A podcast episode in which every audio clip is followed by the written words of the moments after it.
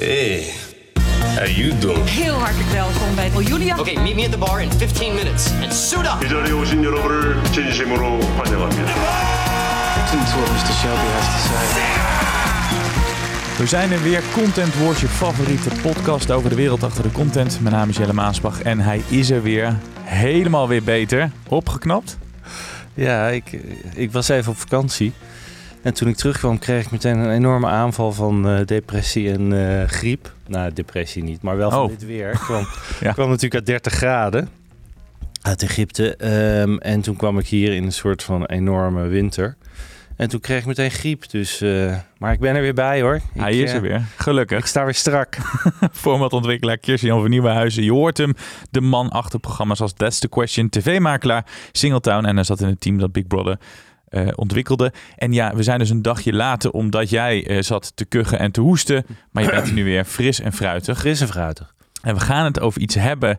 Ja, dat gaat jou na aan het hart. Want het gaat namelijk over hoe ontwikkel je een format? Hoe bedenk je een format? Hoe maak je een format? Hoe ja, verkoop je dat vervolgens weer? Naar aanleiding van een vraag van een luisteraar. Ja. Dat is toch wel leuk Ja. dat het deze aflevering daar helemaal over gaat. Ja, en ik had het er al ook eh, een keer over dat mijn vader vond het ook leuk. Die zei van, leg nou eens uit. Die, ik doe dit al heel lang natuurlijk en toch vindt hij dat leuk om te horen.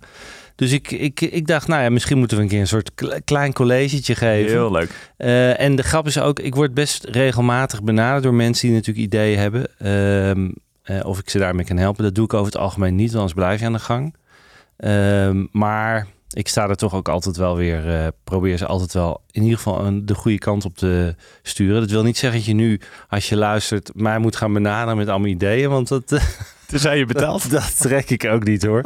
Dus eh, eigenlijk had ik dit helemaal niet moeten zeggen. Nee, maar je gaat, het- dat is ook het mooie. Je gaat het nu één keer doen. Dus als je het wil weten, luister gewoon deze aflevering. En dan ben je helemaal bijgepraat. Je hebt je laptop heb je al klaarstaan. Dus dat moet helemaal goed komen. Voordat we dat gaan doen, over advies gesproken, gaan we naar de allerleukste rubriek van dit programma. Dat kan veel beter. Ja, inderdaad. Dat kan veel beter. Waarin jij ja, eh, advies geeft over een eh, format dat een stukje beter kan. Ja, nou ja, we gaan het even hebben over het, eh, het, het grote probleem op het moment op de late avond bij eh, RTL 4. En dat gaan, dan hebben we het over Jinek. Ja.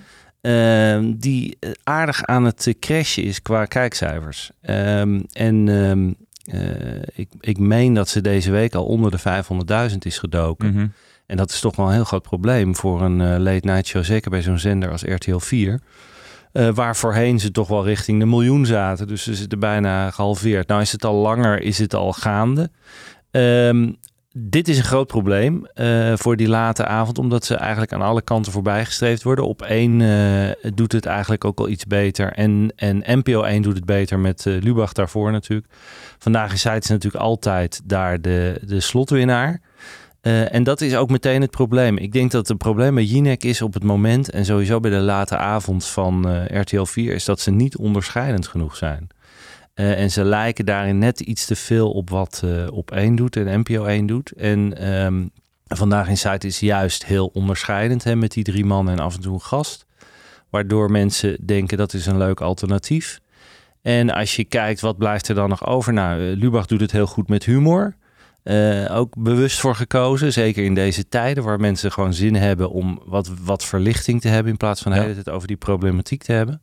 En dan blijft eigenlijk alleen maar Jinek en op één over om wat serieuzer. En Jinek probeert dan iets eh, meer hum of iets meer eh, amusement erin te brengen. Maar dat lukt ook niet echt. Ehm, en het grote probleem, en daar heeft iedereen het al over, is dat het veel te lang duurt. Dus Ja. we zitten anderhalf uur soms te kijken naar er. Ehm, maar ik denk dat, dat nu dat ze daar de kind van de rekening, het kind van de rekening wordt. Want je merkt dus dat als mensen moeten kiezen, ik ga voor iets onderscheidends, gaan ze naar vandaag in site. Als ze zeggen ik wil wat humor, dan gaan ze eerst naar Lubach en dan blijf je toch doorkijken, vaak op op één. En dan, ja, als niemand het meer weet, dan gaan we naar, eh naar Jinek. Daar komt ook nog bij dat heel veel gasten ook al zijn weggekaapt door andere talkshows en bijvoorbeeld door Galit en Sophie. Ja. Dus wat blijft er dan over voor, eh voor Jinek? Nou, dat zie je dus. In de onderwerpen zijn ze gewoon niet interessant genoeg, niet spraakmakend genoeg, waardoor je denkt, ik moet dit zien. Het duurt te lang, alles wordt uitgesponnen. Dus de vraag is, wat moeten ze gaan doen? Nou, Wat dat, moeten ze gaan doen, Kirsten? ja, dat, dat is wel even een dingetje. Kijk, ehm, als ik heel eerlijk ben, zou ik gewoon eens gaan kijken. Misschien moet je dat hele slot om gaan gooien. Misschien moet je echt iets anders gaan brengen dan wat ze nu doen met Bo, Jinek, Umberto, eh Renze. Eh, en kijken, kunnen we een ander soort late night avond gaan inplannen? En eh, kijk, vandaag in Zuid heeft daar heel veel succes mee. Die mannen zijn natuurlijk uniek. Ja, er werd al gepraat, moet je die mannen kopen en ze gewoon naar RTL halen. Ik zou er eens over nadenken als ik eh, Ja? RTL was. Ja, echt, want eh, Tina Nijkamp heeft al heel goed uitgerekend hoeveel geld die mannen verdienen voor een zender met de marktaandelen die je haalt. Ja, eh, maar goed, ik begreep dat dat niet in vraag is op dit moment. Maar ik denk echt, misschien moet je gewoon eens gaan kijken, gaan brainstormen. Wat kunnen we op die late avond doen om ons echt onderscheidender te maken? Bijvoorbeeld hele spraakmakende gasten. Maar ja, regel dat maar eens, vijf dagen per week. Dat is heel lastig. Mhm. Eh, een ander soort insteek te, te gaan doen. Ja, echt iets anders dan nu. Want het lijkt, je, ze hebben het eigenlijk met iedereen geprobeerd. Ehm, en Jinek is toch echt een hele goede interviewster. Maar het lukt gewoon niet. Dus mijn tip is, en het is een beetje, eh, het is niet heel concreet. Ik kan niet echt per onderdeel gaan zeggen wat moet nou veranderen. Maar ik zeg gewoon heel rigoureus, het mes erin en iets anders. Ja, er moet ook wel echt wat verzonnen worden. Haar contract loopt ook binnenkort af. Dus de vraag is ook, blijf je daar zitten? In ieder geval ook met hetzelfde salarispakket. Dat is dan gelijk de grote vraag. Nou ja, als je het specifiek over Jinek hebt, denk ik, daar zou best, zij zou best bijvoorbeeld twee dagen per week kunnen en dan met iets anders late night. Dus dat zij iets anders gaat maken. Maar als je kijkt naar wat Umberto deed en Bo, die toch ook echt wel eh, goede presentatoren zijn, ook die scoren niet meer heel goed op die late avond. Dus het lijkt alsof de kijker iets anders wil rond die tijd. Hè? Vanaf eh, tien, eh, tien uur zo'n beetje. Ehm, en dus ik zou, als ik de RTL-leiding was, daar gewoon eens naar gaan kijken. Van kunnen we gewoon niet iets anders gaan doen? Dan elke keer weer een soort van andere versie van op één maken. Want daar komt het op neer. Op één zal gewoon altijd blijven staan, eh, blijven zitten daar. Ehm, dus ja, ga iets anders doen. Of kaap die mannen van vandaag in Zuidweg. zou Ja, maar ik denk ook niet dat RTL dat aandurft. Want dat zorgt dan weer voor heel veel ophef. Ja, maar goed, miljoen kijkers rond die tijd, twee keer zoveel als nu, is toch wel een hoop waard natuurlijk, zou je denken. Ja, dan, dan denk jij, dan zou je al dat opheffen en al dat... eh, eh, als er dan iets met een kaars gebeurt, zouden ze dat dan wel voor lief nemen. Nou ja, goed, kijk, eh, de laatste tijd is het, is het een stuk rustiger bij Vandaag in Site. Johan Derks heeft volgens mij zijn lesje wel een beetje geleerd daarin. Dus ik vraag het me af of nog heel snel zoiets extreems zou gebeuren. Ehm, maar ja, goed, ze zijn hun, hun geld meer dan waard, de mannen. Ik begreep dat eh, Wilfred aan het onderhandelen is met John Ja? over, zijn nieuwe, over hun nieuwe contract. Dus dat zal ruim over het miljoen gaan per, eh, per persoon, vermoed ik. Dat zal, ik vermoed ook wel RTL moeilijk vinden om dat soort Ja. bedragen te gaan betalen. Maar ja, goed, het werd ook over Jinek gezegd hè, dat ze dat verdienden. Ja, dus en die kreeg het ook. Hey, terug naar jouw college, want dat Ja. is waar wij met z'n allen naar uitkijken. Nou ja, goed. Ik ga een beetje vertellen. Ik ga niet heel uitgebreid, want eh, als ik, eh, dan ben ik veel te lang aan het lullen. Dus eh, als we beginnen met een leuk eh, format, want een format is iets anders dan een idee. En een idee, een format is een uitgewerkt idee. Hè? Dus een begin, midden en een eind. En dat is heel belangrijk. En dat is vaak wat heel veel mensen die denken een format te hebben, zijn vergeten. Die komen dan met een idee bij een zender of bij mij of bij andere partijen. Eh, en dan vraag je, ja leuk, maar hoe is dit dan uitgewerkt? Hoe gaan we van minuut tot minuut en ook van aflevering tot aflevering? Nou, daar hebben ze meestal niet over nagedacht. Maar het begint natuurlijk allemaal bij een idee. Het begint bij een idee die iets unieks heeft. We noemen dat een USP, Unique Selling Point. Dus iets waarvan je denkt, oh grappig, dat zou ik wel eens willen zien. Kopen zonder kijken is zoiets. Hè? We kopen een huis zonder te kijken. Married at First Sight. Ik begreep onlangs van, eh, of gisteren zag ik dat toevallig, dat dat van dezelfde makers is. Wist ik niet eens. Nee, Maar, ik weet niet. eh, Grappig. ja, maar als je het nu in één keer hoort, denk je, oh ja, snap ik het wel. Hè? Married at. First Sight, we gaan trouwen zonder dat we elkaar gezien hebben.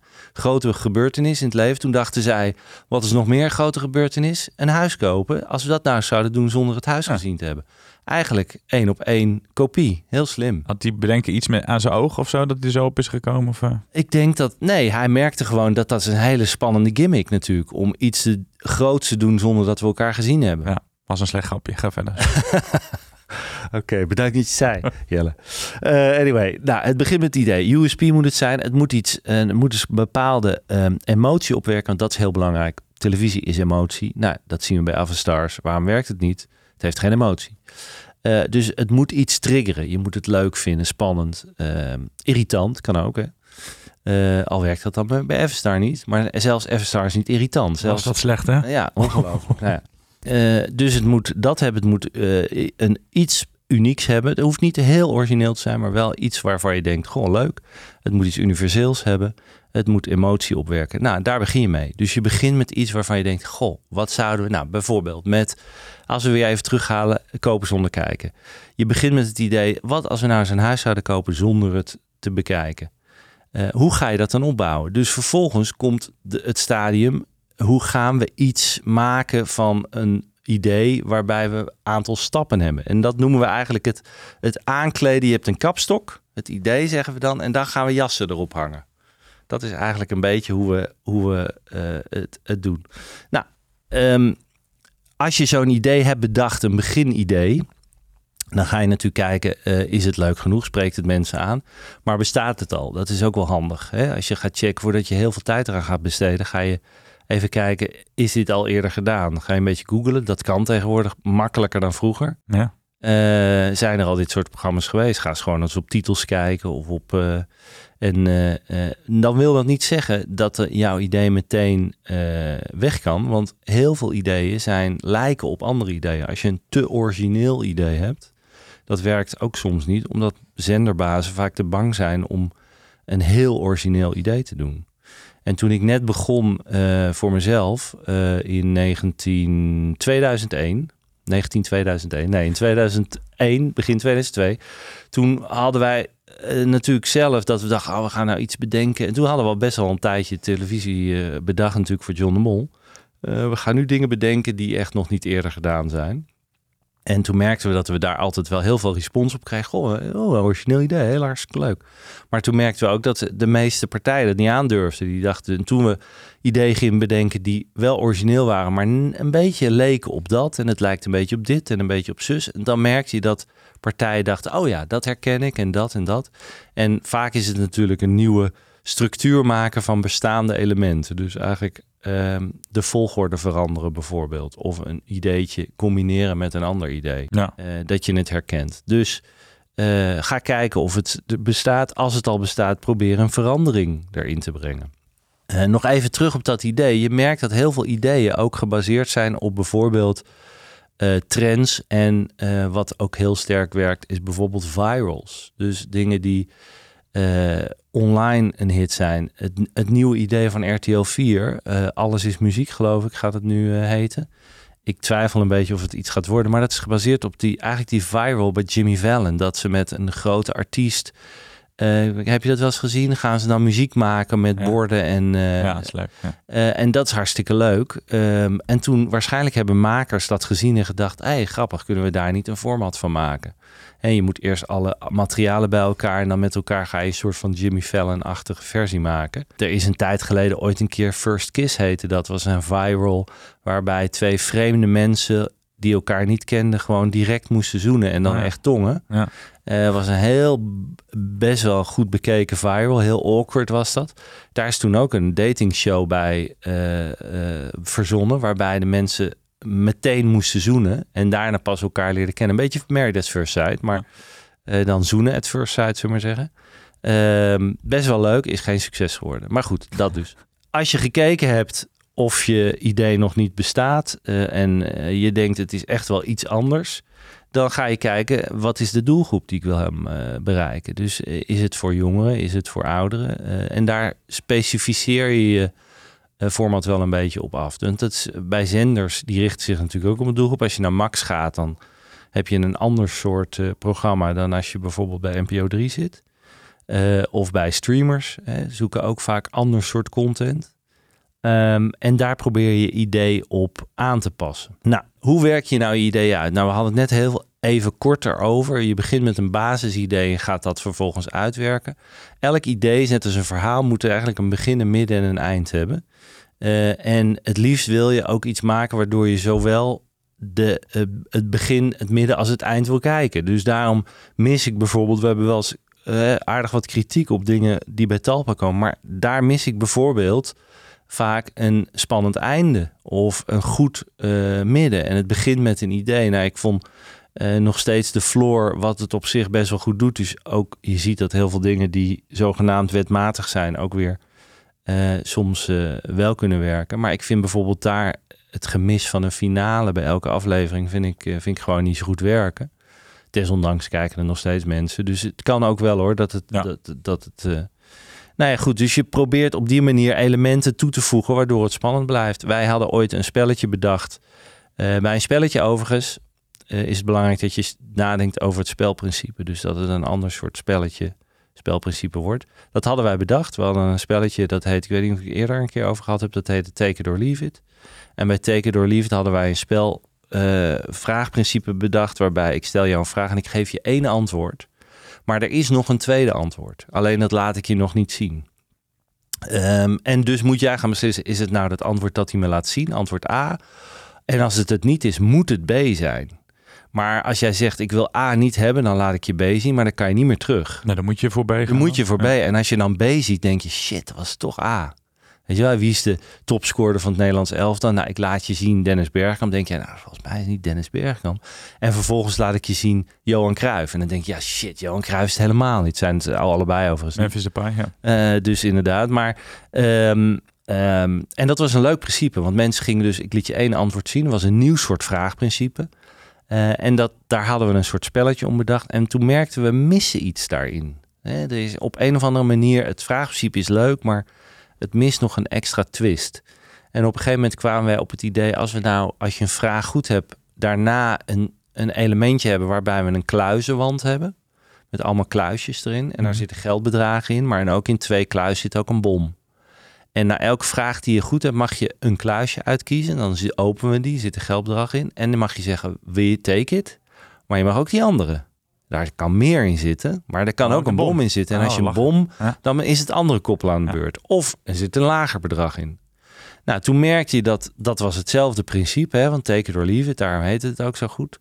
Ehm, eh, en het was een afwisseling van het spelprincipe. En mensen vonden het ook leuk. Oh, spannend, we gaan weer even de kluizen openen. Ja.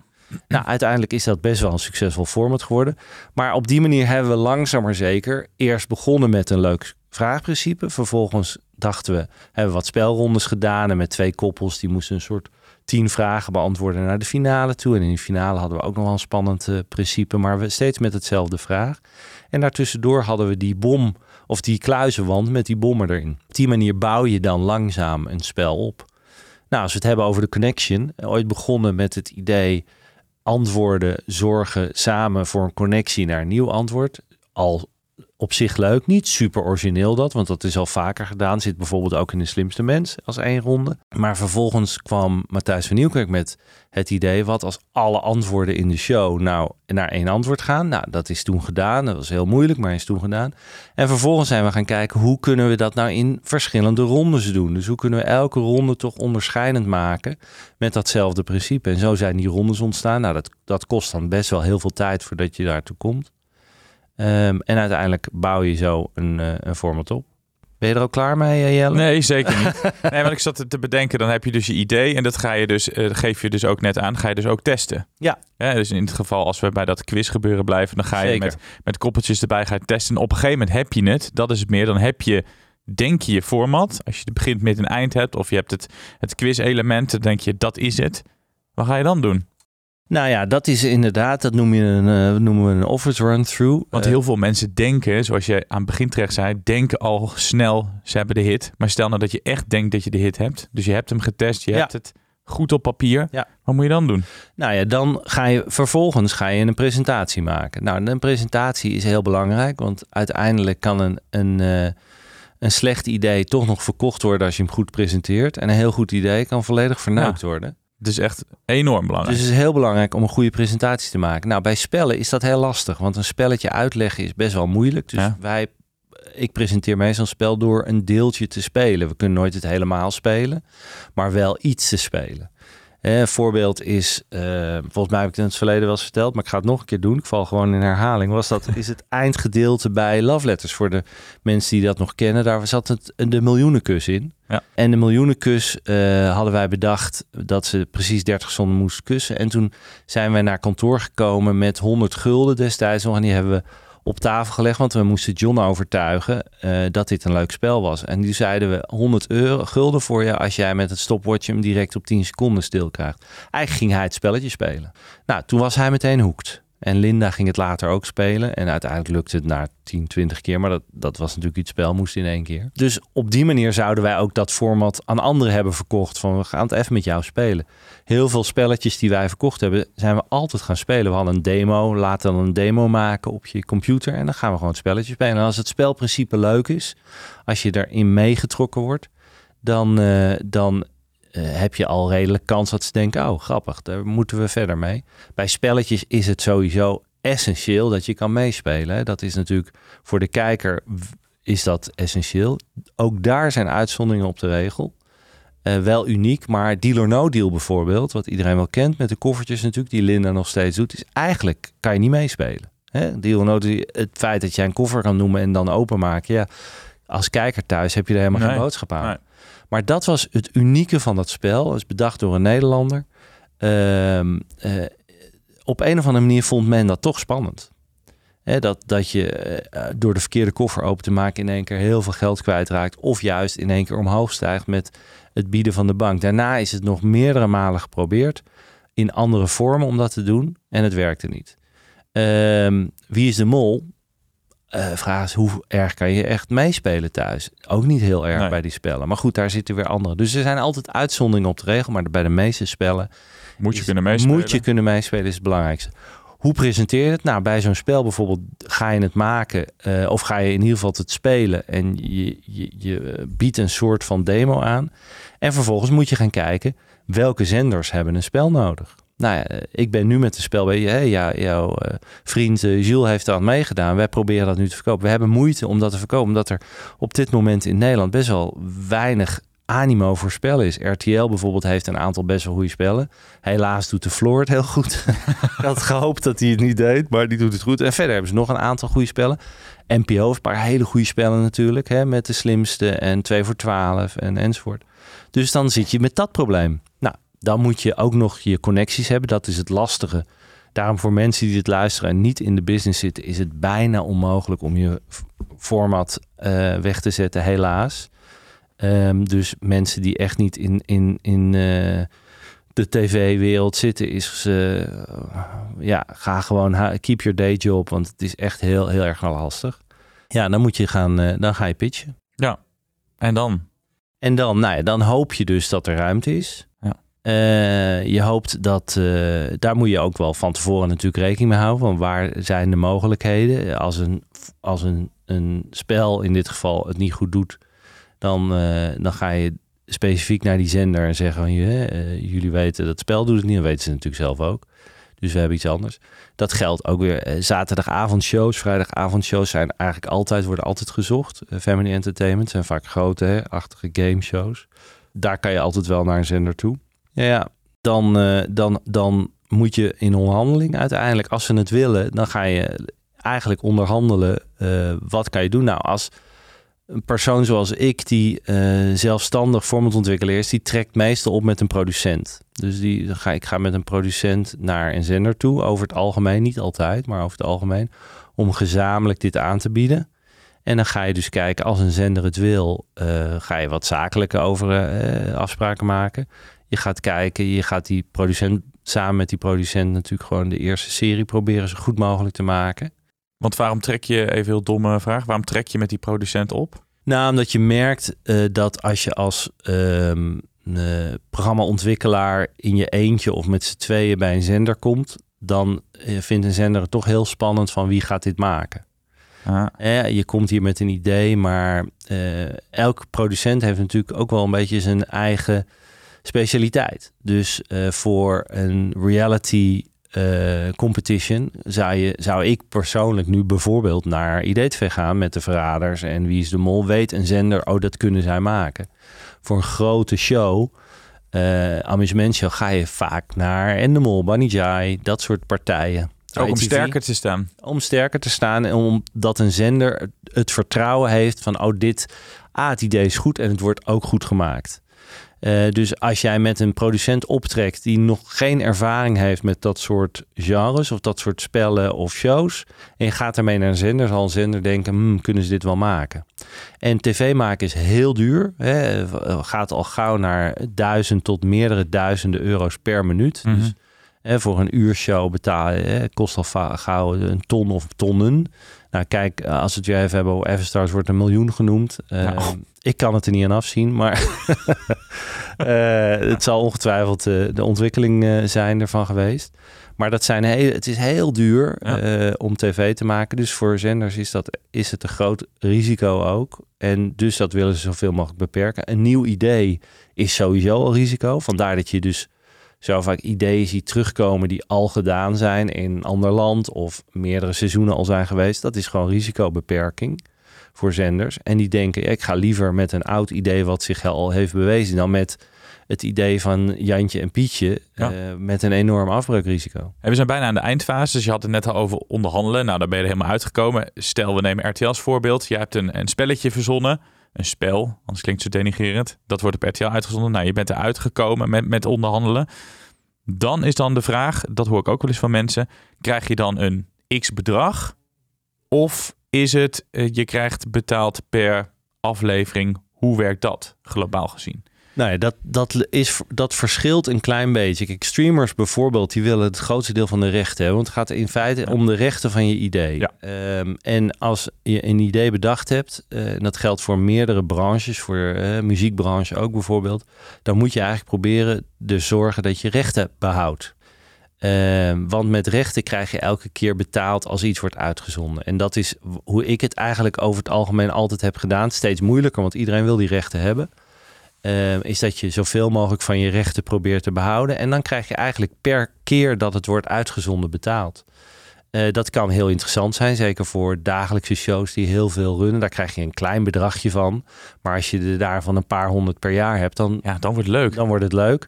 Bij grotere shows, meestal is het gebaseerd op het budget van de show. Dus een grote show kost veel geld. Daar Mhm. krijg je een klein deeltje van. Dan pak je een groter bedrag per aflevering. Maar er worden de meeste maar zes of acht van gemaakt. Een daily show, een dagelijks spelletje, bijvoorbeeld That's the Question. eh, dat is als een goedkoop programma om te maken. Dus daar krijg je ook een percentage van. Heel weinig. Daar kregen wij destijds een paar honderd euro van. Maar uiteindelijk zijn er 5000 afleveringen van gemaakt. Kijk, en dan is het leuk. Ja, 5000 keer een paar honderd euro. Dat, Ja. dat schiet toch aardig op. Dus eh, het, het grappige is dat je, waarom zie je dus bijvoorbeeld bij Talpa dat bijna alle dagelijkse shows gemaakt worden door John? Eh, nou ja, omdat hij begrijpt, daar zit het geld. Nou. Niet alleen voor de producenten, vaak produceert hij het ook nog zelf. Dus eh, het is een soort broekzak, vestzak waar het geld naartoe gaat bij hem.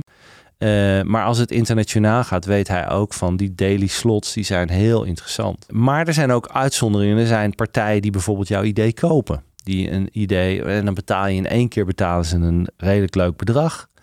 En dan mogen zij het, nemen zij het over met het risico van ja, als het na één seizoen eraf gaat, heb jij veel verdiend. Ja.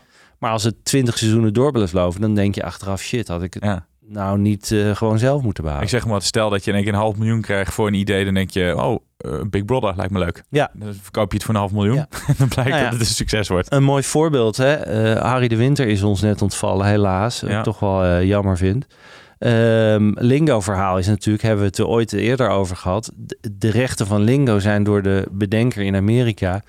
Ik geloof dat er, dat er 50 of 100.000 dollar ooit voor betaald is. Nou, er zijn miljoenen mee verdiend. Dus die man zal ongetwijfeld achteraf gedacht hebben: shit, wat heb ik gedaan? Ja.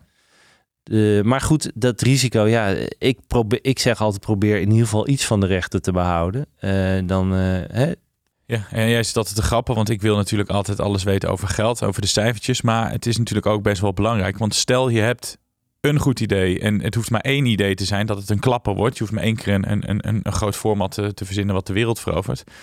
Maar dan moet je ook nog echt zorgen dat je daar goed mee verdient. Want als je het misschien te goedkoop verkoopt. En, je, en als ik jou zo hoor, je moet zoveel hoepels doorspringen. Het, is, Ja. het voelt gewoon als een spel. Je moet een goed idee hebben, dan moet een goed format, dan moet je weer gaan pitchen, dan moet je er onderuit de, eruit komen met, met de zender.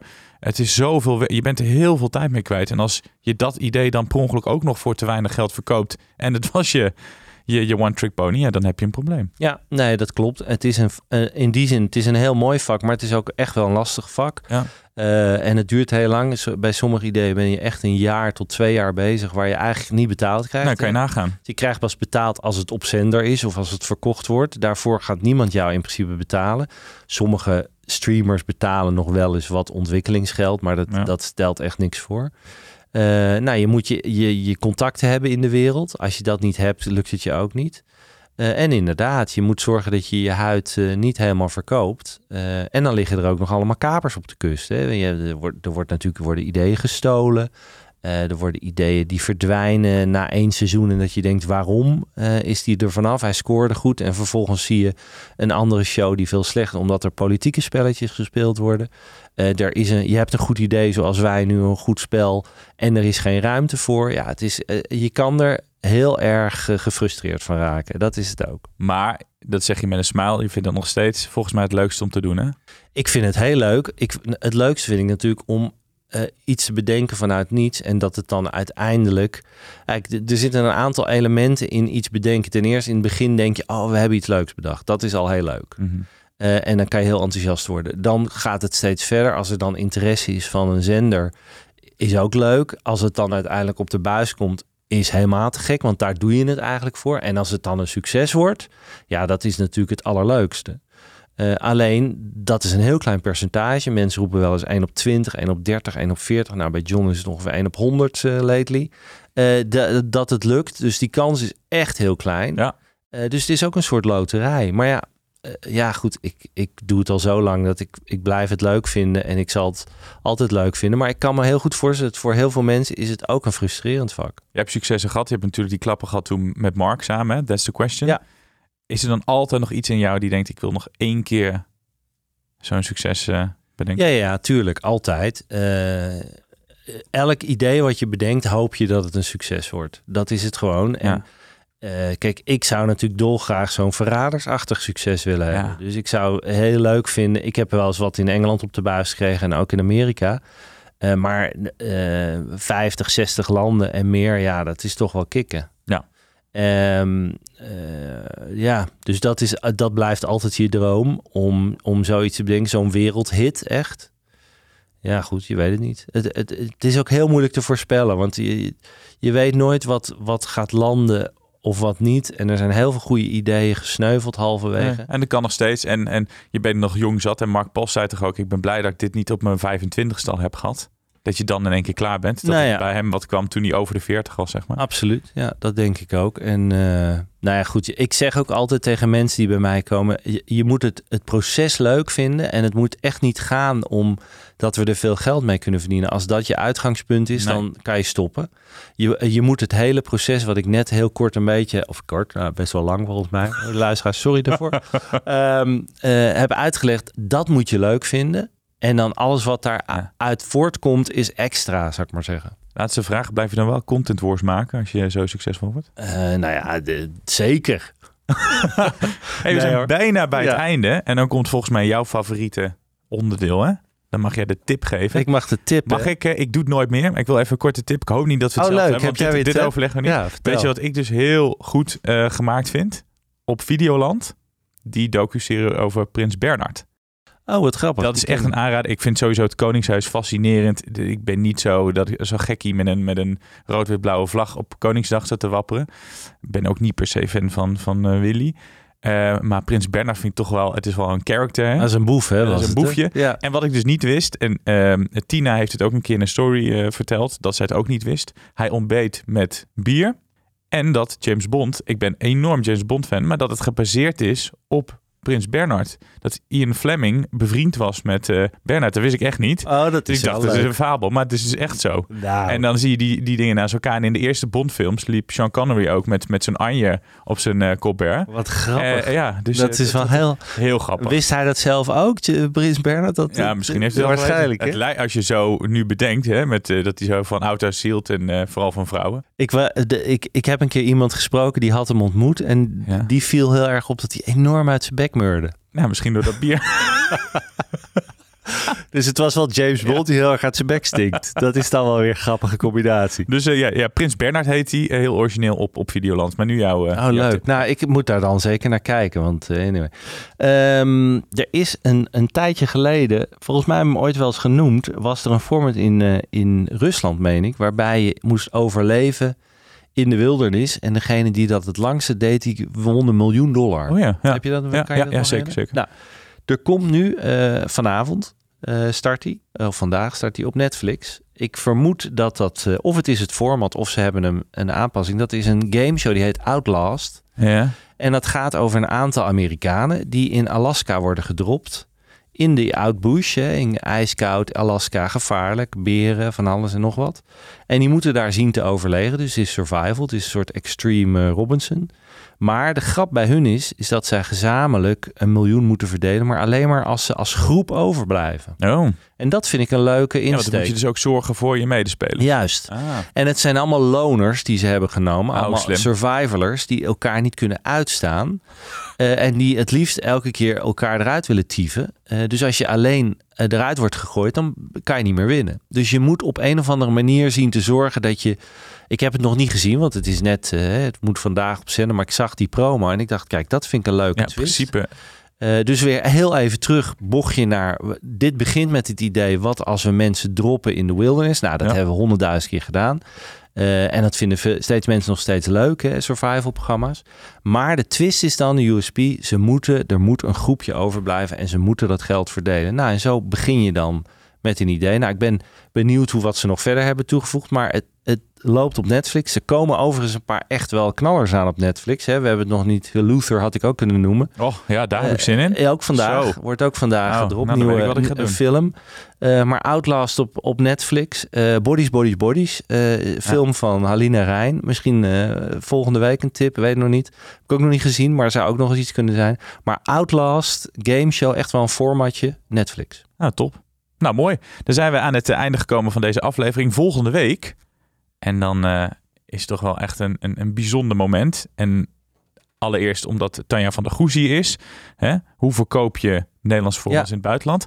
Maar het is ook onze vijftigste aflevering, Oh, dat- is dat zo? Ja. dat is eh, Dus, een eh, jubileum, eh, jubileumaflevering. Kijken of hier eh, taart wordt ge- geserveerd. Dan is het wel heel leuk dat, dat Tanja er is. ja, dat want is leuk. Tanja is wel een heel bijzonder eh, persoon. Eh Lisette is natuurlijk de aankoper Ja. eh, tegenwoordig. Maar Tanja die verkoopt echt formats in het buitenland. En er zitten een paar knallers bij hè, die zij Zeker. verkocht heeft. Heartbreak High, nou, je gaat, het er volgende week over hebben. The Connection. Eh, dus zij is echt wel iemand internationaal waar heel veel mensen mee willen praten. Omdat zij gewoon een, een portefeuille heeft van, eh, van eh, mooie formats. ja. Dus eh, nou, ja, een hele speciale aflevering. Fijn dat zij er is. En ook fijn dat wij dan onze vijftigste aflevering... Ongelooflijk dat het Ja. zo snel gaat. Ja, we gaan ja. Abraham zien. Tot volgende week.